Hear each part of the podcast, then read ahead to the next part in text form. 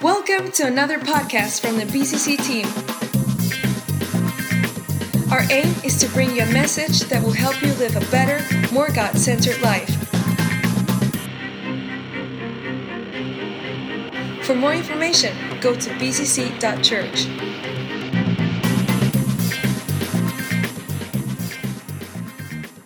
We're in uh, this amazing series of the King's Speech. And this morning, we're going to look at this topic building dependable relationships. Building dependable relationships. Um, the kingdom of God operates through relationship. That's how it works. We see the power of God um, manifest in all sorts of different ways. But the kingdom of God, the power of it always happens through one on one or one to a group relationship. It's, it's a relational thing. Never underestimate the power of a conversation. Never underestimate the power of your words. Never underestimate uh, what God could do at a moment in a relationship. That's where the power of the kingdom of God is. It can be instantaneous or it can be over a small process, but either way, it's, uh, it's very real. And so don't underestimate that. And we'll hopefully draw some thoughts out this morning as we look at this topic. But uh, building dependable relationships. So the responsibility for building is ours, but God is building with us. Okay, so this series is all about uh, resetting foundations. And we, we know that God spoke right at the beginning of this series. In fact, it was the week of prayer and fasting pretty much three months ago, on the Monday, during the morning of that first prayer meeting, I felt God say to me, I am rebuilding the foundations of this church. It's interesting that Caroline had that. Um, you know, I started to choke up when she was, because I knew where she was going with that, because I know that history. And I'm thinking, she's describing this church. And as you know what God has done through the generations, like we had that great worship song about the generations this morning. And God is, I tell you, God's so big and He's so intentional and He's so powerful and He's so determined that your life will be a good life and that you will see what He is planning to do. He's so intentional about it that He will virtually hit you in the face with his presence. And so, for those of you who can see my eyes a little bit red this morning, uh, I had an incident in Macedonia. Fortunately, it wasn't a beating up, it was a small insect who overwhelmed me. And it's taken a week of antibiotics to try and get, get over that. But, but God literally will confront us with his presence. And he's going to do it this morning. I know he is. Some of the stuff in this message he's going to confront us with. And uh, so much so that God even confronted me on the way down to church this morning in the car with exactly the same thing. And I just, God will not stop. When he's doing something, he does not stop. He just makes a way, as Fred did, in, said in the verse there God makes a way where nobody else can make a way. He causes the dead to come to life. Um, I'm going to have to use my glasses this morning simply because of the need that is upon us. so, uh, last week I listened to Vlad's message. Great message. Boy, there was a lot of passion in that.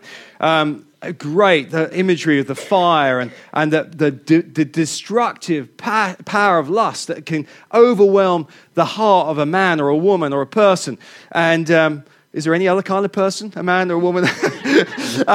but you know that power is so real. I knew Vlad was preaching on it last weekend, and I, you know that that whole thing that gets inside your heart to drive you in a sort of self-fulfilling way, uh, whatever it is. And last week was very graphic, I know, but that is a big deal. And we have to deal with those things in our lives. And today, as we look at building dependable relationships, we're going to pick up on the text and go forward the next few verses. And the very next verse is, um, is leading us into the conversation around adultery and divorce, which is not a pleasant topic. Most of you, if you've ever encountered that in your life, want to avoid it. You don't want to go back to it. You don't want, you want to move on. But God is got that in the text this morning. So we're going to just look at it. But before we do, there was a, um, I heard recently on TV about a Bible that was called the Wicked Bible. Has anyone ever heard of the Wicked? Now, wicked is, is an old English expression that meant it was really bad, not a modern expression when it's really good. And so in 1631, a version of the King James Bible was published, and it was called the Wicked Bible. And there are only 10 copies in the world, but you know the bit, the reason it's called the Wicked Bible it's this. I don't know if you can see that on screen, but in Exodus 20, verse 14, it says, Thou shalt commit adultery. It's a massive error in the text. And it was so serious that King Charles I, uh, well, I don't think he chopped anyone's head off, but he certainly removed the license to publish and had all the copies burnt that they could find, and the, the Archbishop as well. But it's interesting that this mistake happened. Thou shalt commit adultery, which is clearly a license for all sorts of things. But um, that's clearly not true. And the Ten Commandments talk about the fact that adultery is bad. But in the text this morning that we're going to pick up in Matthew 5, Jesus tackles this briefly. He says in verse 31 32, it was also said, however, uh, uh, whoever divorces his wife, let him give her a certificate of divorce. Now, what Jesus is doing in this, this Sermon on the Mount is he's referring to something that is stated in, in Jewish custom and he makes the statement. It was also said, so he's carrying on from the previous conversation about the damage of lust and those things, and the adulterous heart. Remember that, that conversation from last week. It was also said, whoever divorces his wife, let him give her a certificate of divorce. So Jesus is quoting a pattern of activity that has happened in Jewish culture. But I say to you, now he's injecting himself now, the personality of Christ, he's coming in with his new perspective on this. But I say to you that everyone who divorces his wife, except on the ground of sexual immorality, makes her commit adultery. And whoever marries a divorced woman commits adultery. Right, that's pretty heavy. Um, just to give a context for this, this statement, and it's important to unpack it. In the days of Jesus, when he walked this earth, um, women were very much dependent on their husbands for their livelihood, for their protection, um, for, for income. The husband was the guy who basically, they did a lot of work, but the guy had to go and you know, do a lot, he had a huge responsibility. So if the guy said, I've had enough, I'm walking away from you, he was the one in the power position. Do you get it? She wasn't. She was basically dependent on him more than we see today. The world has changed in, in the modern uh, age, but um, that's why he said it this way. But I say to you that everyone who divorces his wife, except on the grounds of sexual immorality, makes her commit adultery. In other words, he's saying that you impact another life when you do something completely selfish. That's what he's saying.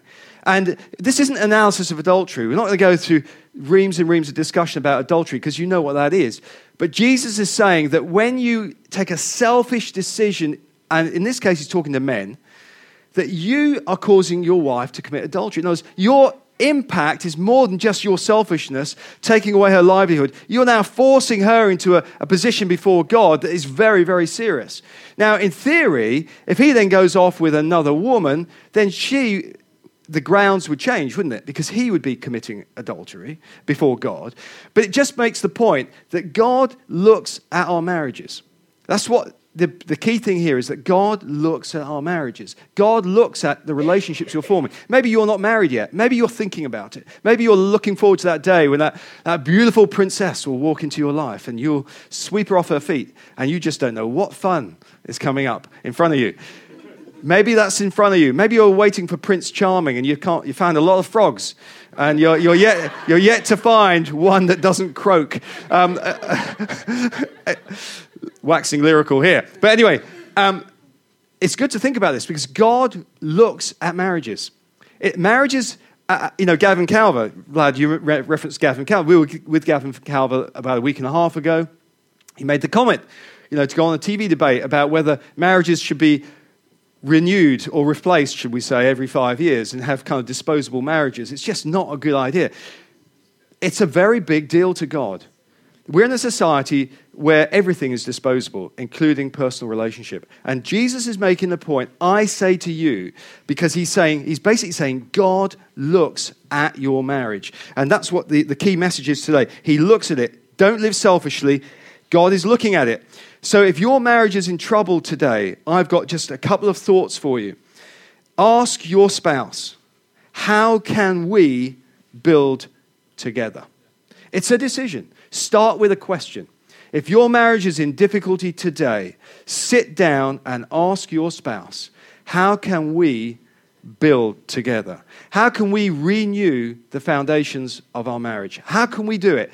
Because no matter who you go to, if it's a counselor or if it's a friend, or you're, you're going to have to do that. How can we rebuild what we have already got? You want to work on that. And the three things I would suggest that you look at are firstly, how can we rebuild trust? How can we rebuild trust? How can we build trust and discuss it? How can we build trust together to build more trust in our relationship? How can we do it? What's it going to take? Secondly, how can we build confidence in each other? How can we build confidence in each other? Jesus said, I'm the way, the truth, and the life, and no man goes to the Father except through me. Building trust, building confidence. And finally, how can we model God's love in our marriage? Now, you may think that's a weird question. How can we model God's love? Because everything in the New Testament that touches marriage talks about marriage paralleling what Jesus has done for his church. Therefore, your marriage should be able to model God's love. How can we model God's love in our marriage? How can we do it? If you could tackle just those three questions trust, confidence, and modeling God's love in your marriage, it will transform your marriage. You will save yourself thousands of pounds on counseling. You will avoid the bitter agony of, of talking about divorce. And the things that are selfish in the relationship will quickly come out. But you've got to do it authentically. Those three things are very, very important. Jesus said, But I say to you, Jesus was changing the idea of his generation. He was talking about God seeing a covenant partnership, not convenient paperwork. That's why he's tackling this thing.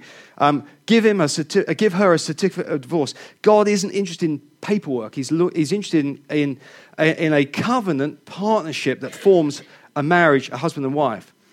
Marriage is a gift from God. So you need to work to, to repair that if it's damaged and to build it if you have the honor of being in a marriage. It's our responsibility. You know, um, God brought marriage in for multiple reasons. One was an antidote for loneliness, one was to multiply human population.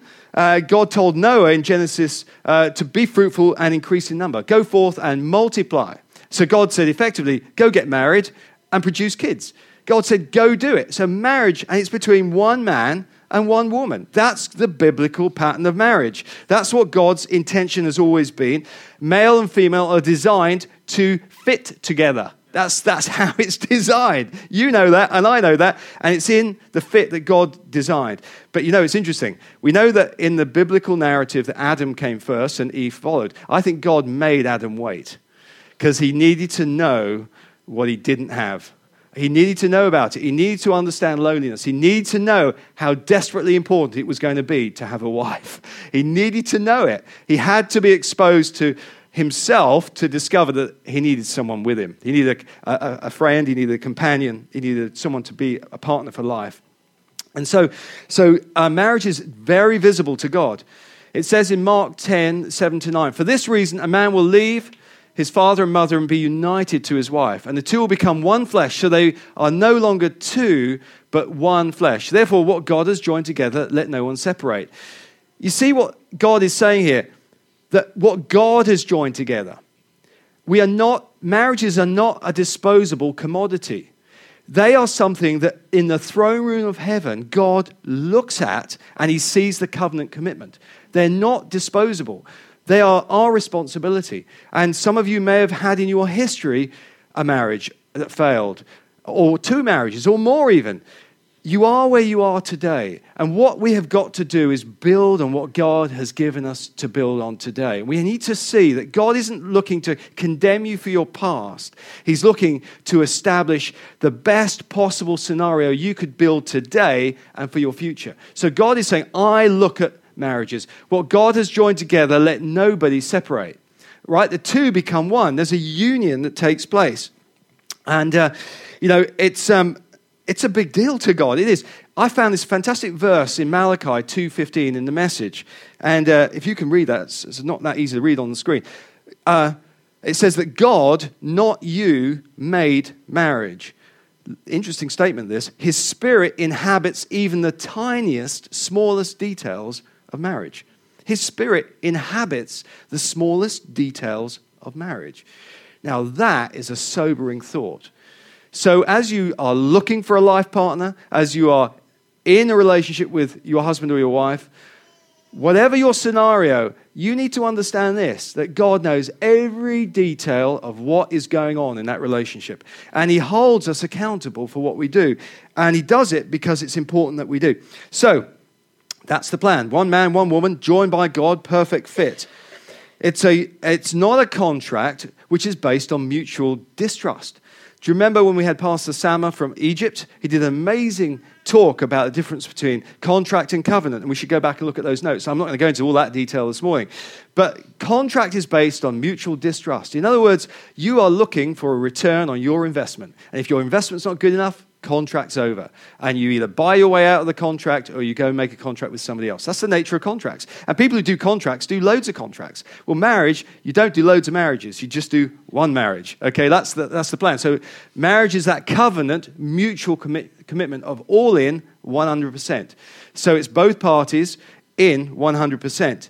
And uh, it's God's intention that the trust should be in there. Um, it's interesting, that word that Hebrew word that I've got at the bottom of the screen, karat berit, actually is in the scripture more than 90 times. And you know what? When, when the scriptures often refer to covenant, they use the expression to cut a covenant to cut a covenant. That's what's in the scriptures. The actual, it's just, a, it's just an expression that the Bible uses. Now, it's interesting because often to cut a covenant actually was a sac- often a sacrifice involved in a covenant. We know that without the shedding of blood, there's no forgiveness of sins. We know the covenant that Jesus Christ has established for us. We know the new covenant. But often there's bloodshed. And, and you know where this is going. When you get married, if a virgin wife and a virgin husband are together, there is a cut and there is blood. And it, you can see the whole symbolism behind marriage and why God takes it so seriously. He takes it very, very seriously. Your marriage is not something for you to play around with and to be selfish and adopt it in your perspective from one way versus another. It's there to be 100% of a commitment between each other. So, there are things that happen when you're dating that you put up with. And there are things you, put, you, have, you encounter when you're married that you don't put up with. So some things you tolerate when you're dating become things that are torment when you get married. And often couples fail to realize that you really can't change the other person. Uh, who would like to change the other person? Nobody's daring to put their hands up. But um, there is a contrast. When you're, they say love is blind, don't they? Love is blind. You go through the whole process and then you wake up one day and realize that you are now seeing all those things that you tolerated now becoming torments. and it works both ways. Tough. That's how it is, right? You've got to figure it out and you've got to work it out. So, so God, um, God uses differences to enhance our relationship. But those differences are used by Satan to divide your relationship. Um, who knows in this room that they are very different to their spouse? Just raise your hand if you, if you know that you are very different. Pretty much most of you know. See, that's where the opportunity is, but it's also where the risk is. And that's why we have to keep short account. So, marriages are not created to solve your problems. Did you know that? They are not there to solve your problems. They are there and they will reveal your problems. That's actually what marriage does. A marriage is going to reveal the real you to the real spouse. That's what's going to happen. And if you have got a problem in your marriage, you know who the problem is? You. it's you. Take your finger and point to yourself. Just go on, take your finger, married people, and point to yourself not to the other person, you naughty people. it is you. Marriages reveal, they reveal, they don't solve, which is why you have to work at it. You've got to work at it. You know, you've got to work at it. And, um, you know, one of the cardinal things you mustn't do is forget your wife's birthday. And I never do, do I? Liz. I'm watching the eyebrows. I'm watching them. I'm watching them. They're moving. They've got a life and they're independent. They're going in all sorts. But um, I discovered to my shock, uh, in fact, I don't think I have forgotten it forever. Well, a month early. Being a month early is a. See, I'm on it. I'm on it.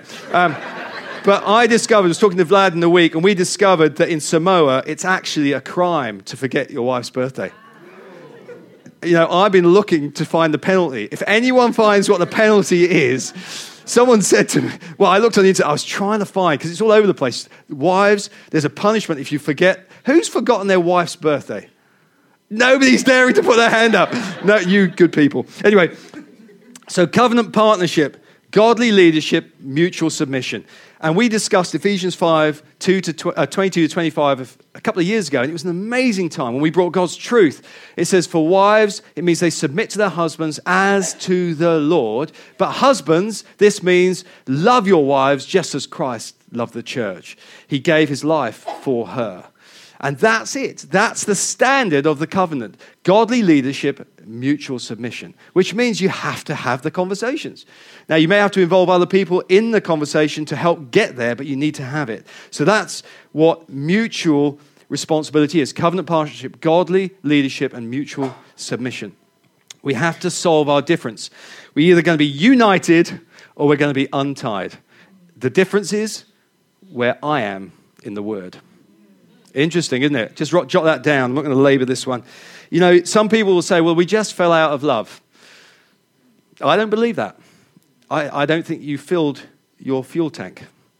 You know, if your car runs out of fuel, what do you do? Do you scrap your car? Go get another car? No, you know, you, you, get, you push that car to the petrol station and you fill it back up again.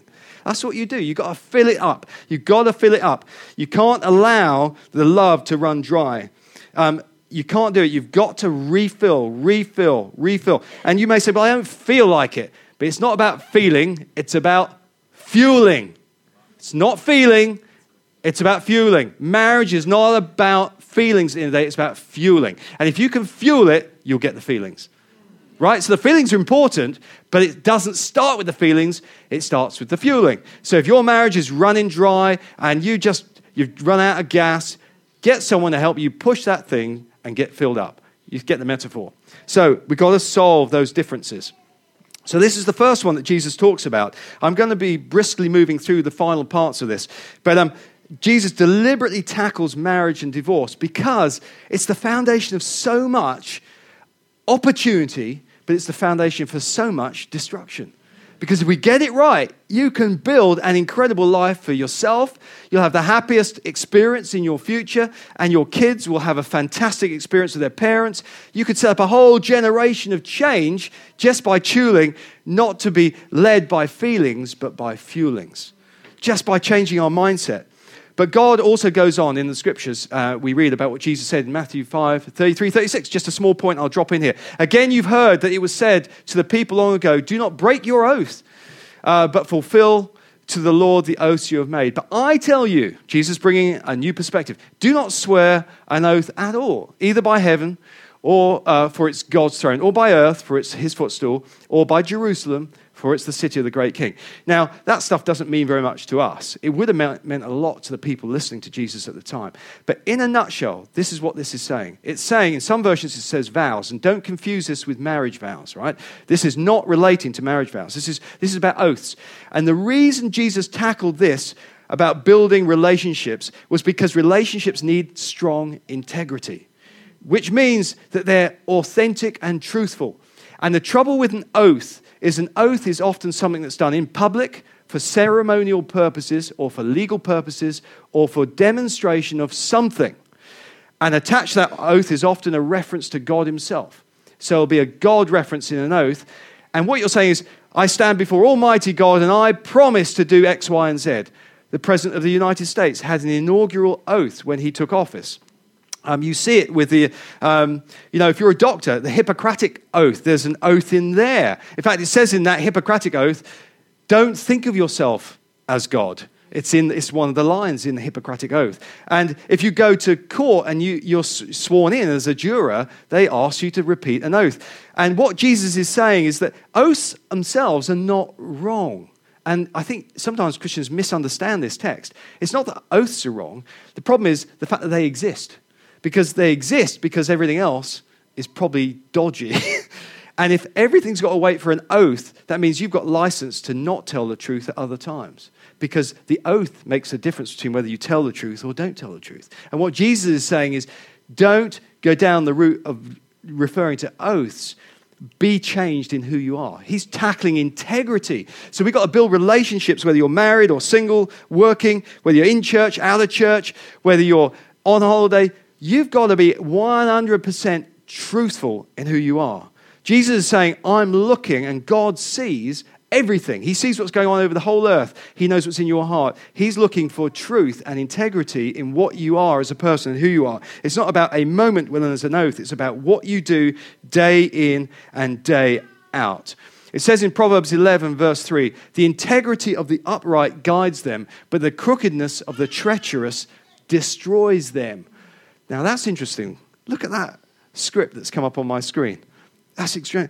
Well, if you can't read that language, the A and the B there. The first one is choose honesty. Honesty.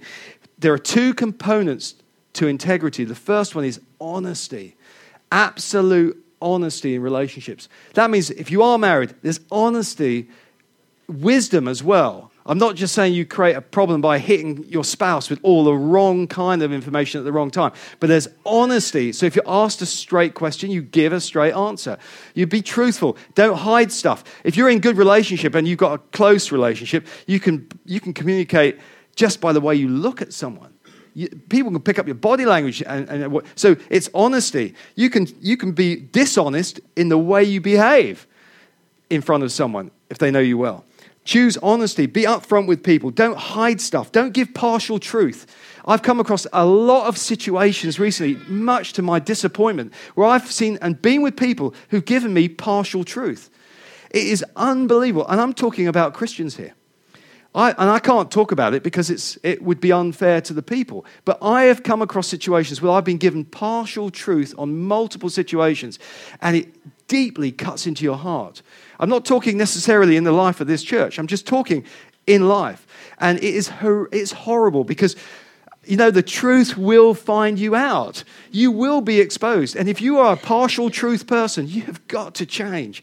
You've got to have the integrity of honesty that is real. It's not hidden. Because if you hide a bit of the truth when you're in conversation and you know you should talk about something and you hide it, you know what you're doing? You're manipulating.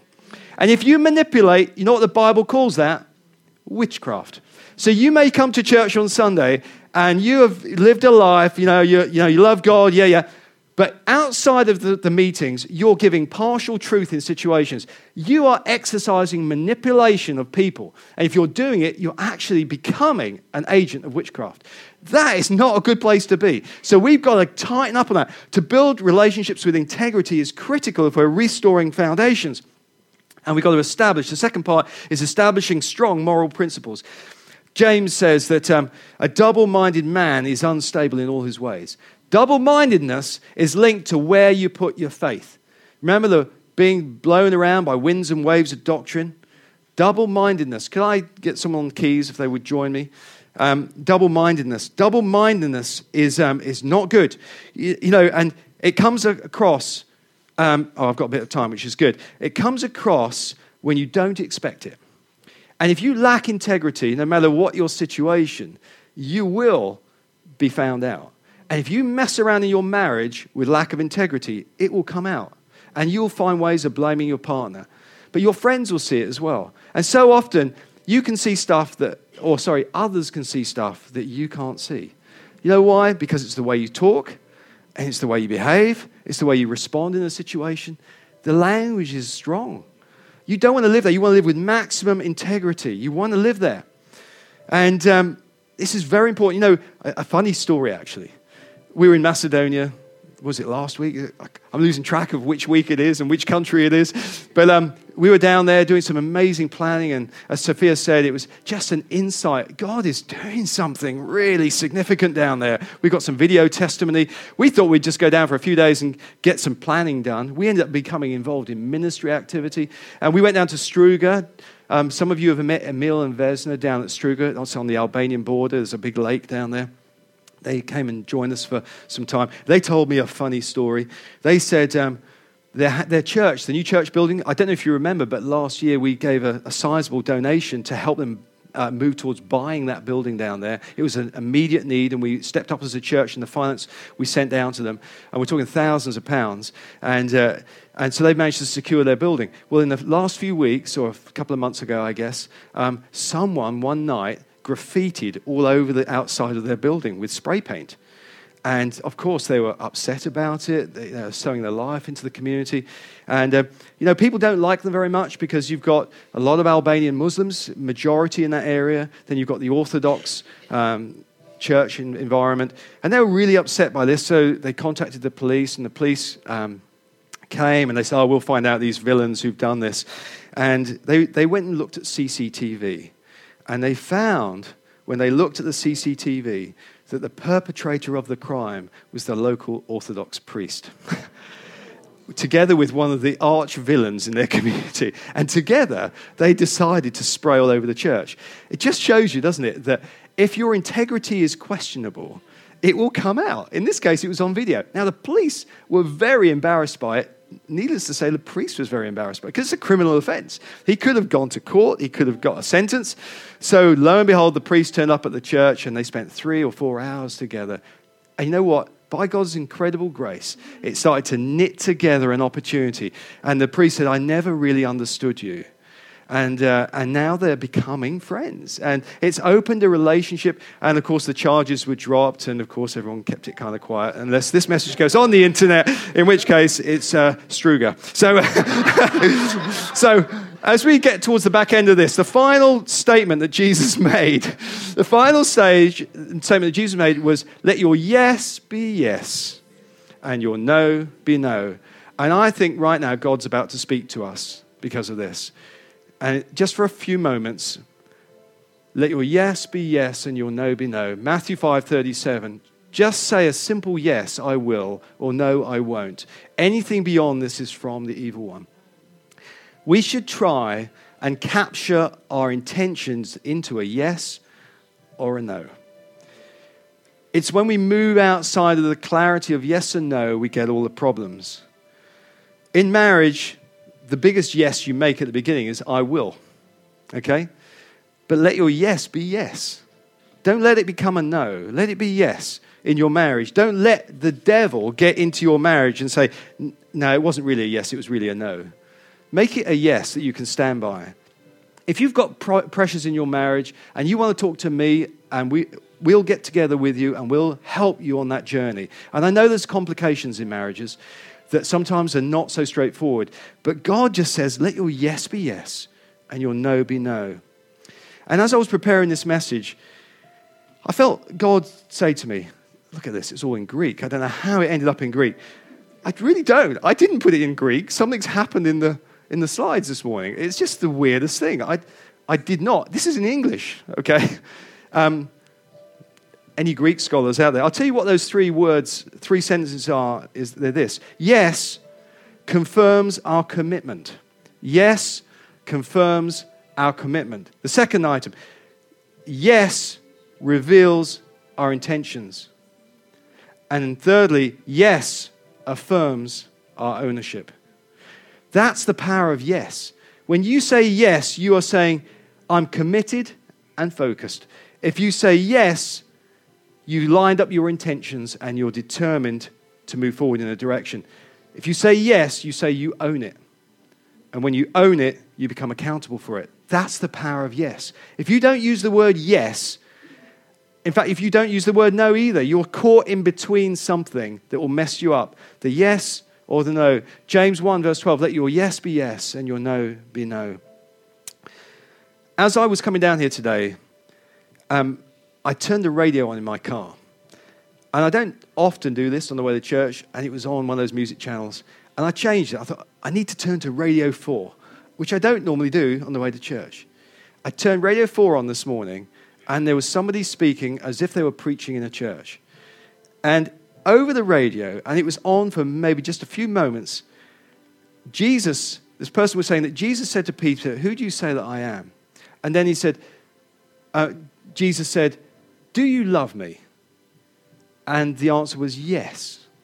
Now, because I'm thinking about the word yes today, today, not yesterday, yes, today, the commentator said, we should be willing to say yes. Yes to Jesus because he is saying yes to us.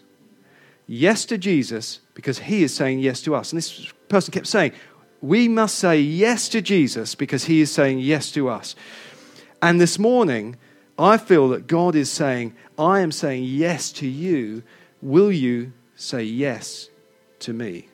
Will you say yes? There are times, let's just stand. Let's just stand. There are times when your no must be no. Band, join me. We're going to sing a song in a moment. I want you to think about this. There are times when you need to say no. You need to say no to temptation.